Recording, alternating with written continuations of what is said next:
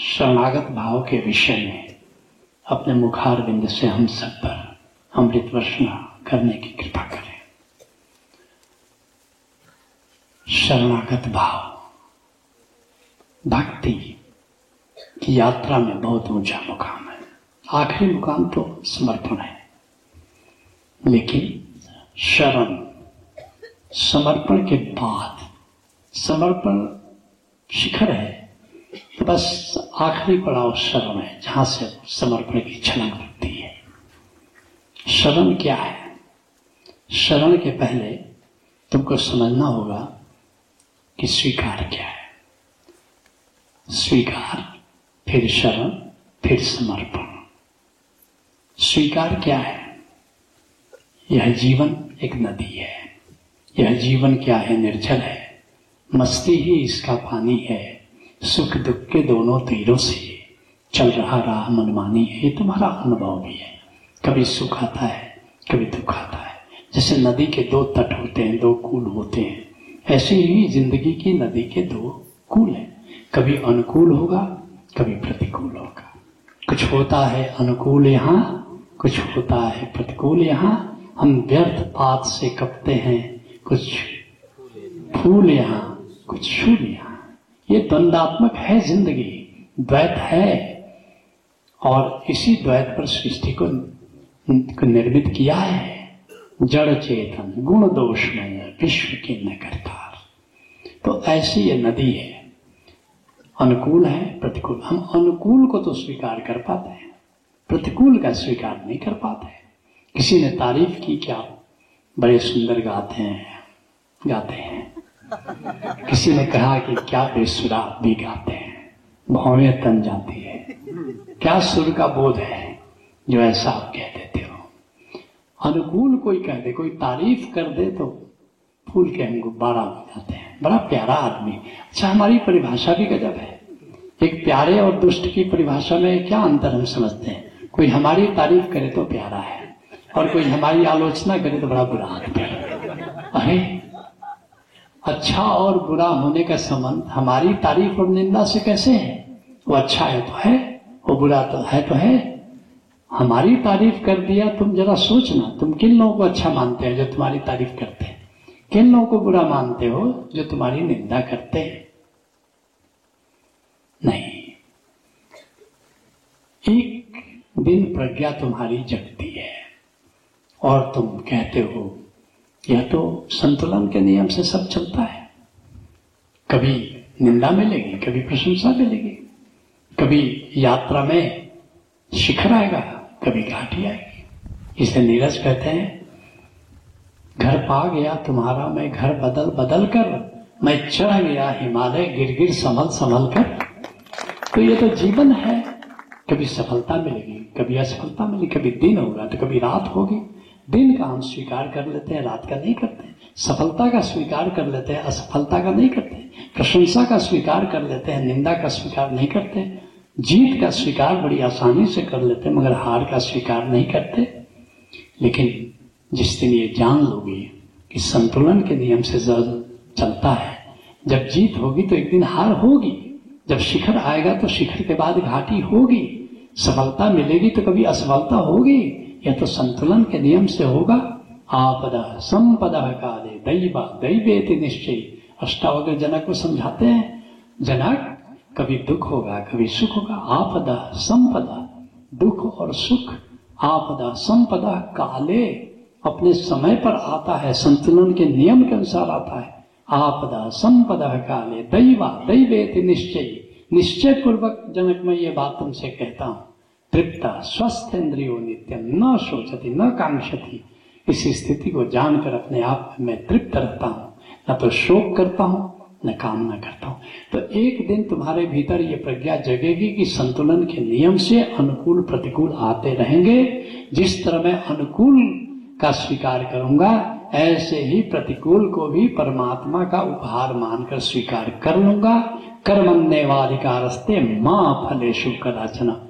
भगवान कृष्ण की घोषणा है, फल कभी अनुकूल होगा, कभी प्रतिकूल होगा, उस पर हमारा अधिकार नहीं है। प्रतिकूल भी फल होगा तो हम स्वीकार करेंगे। इसको कहते हैं सम्यक स्वीकार। अब अगला कदम। अगर ये घटना तुम्हारे भीतर घट गई, अब सम्यक शरण में जा सकते हो।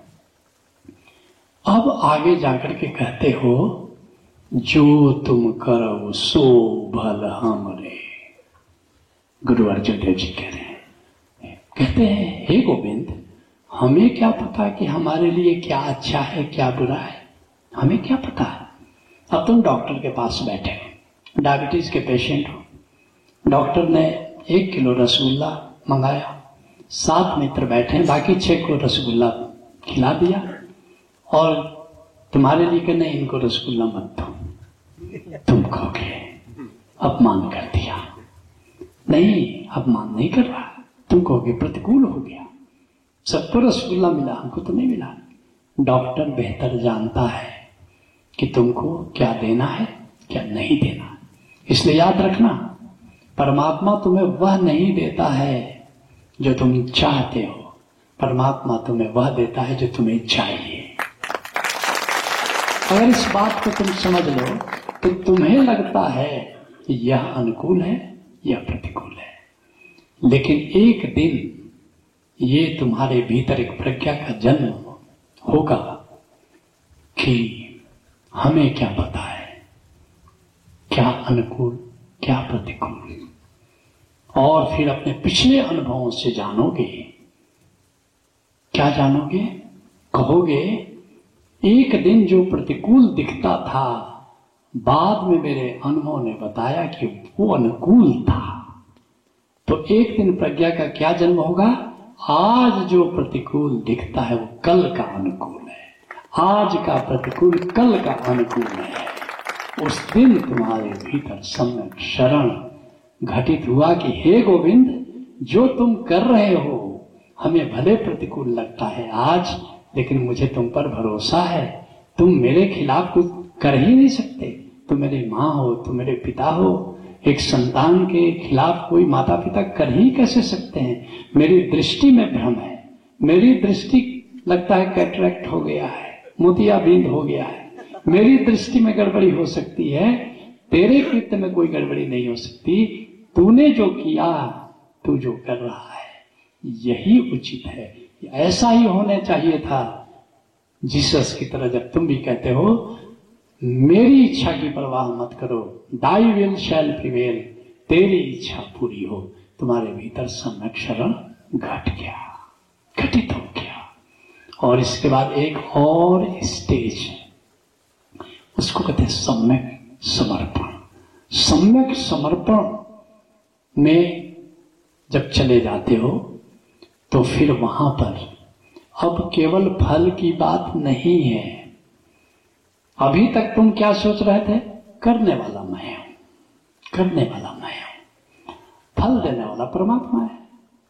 कभी अनुकूल देता है, कभी प्रतिकूल देता है। तो प्रतिकूल को प्रतिकूल समझ करके हम स्वीकार करेंगे। ये सम्यक स्वीकार होगा आज के प्रतिकूल को कल का अनुकूल समझ करके स्वीकार कर लेंगे तो सम्यक क्षण हो गया।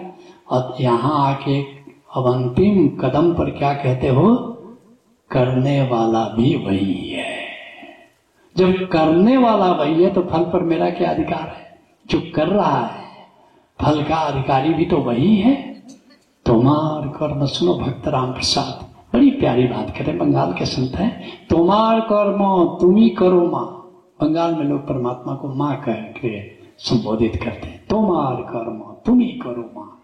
लोके बोले करयामी हे माँ तुम ही करने वाली हो। सब तुम ही करते हो, लेकिन लोगों की मूर्खता तो देखो कि लोग कहते कि हम करते हैं। तो उस समय तुम्हारे भीतर होता है, चीज़ें हो रही हैं, वही करने वाला है, वही फल का अधिकारी है। मैं बीच में कहा आता हूँ। मैं तो बस इस रास में सम्मिलित हो गया। कृष्ण रास रचा रहे हैं, मैं उस रास में सम्मिलित हूँ, बस रास रचाने वाले वही हैं। फल देने वाले वही हैं, कर्म करने वाले यही हैं। इस उत्सव में भाग लेने का उन्होंने मौका दिया।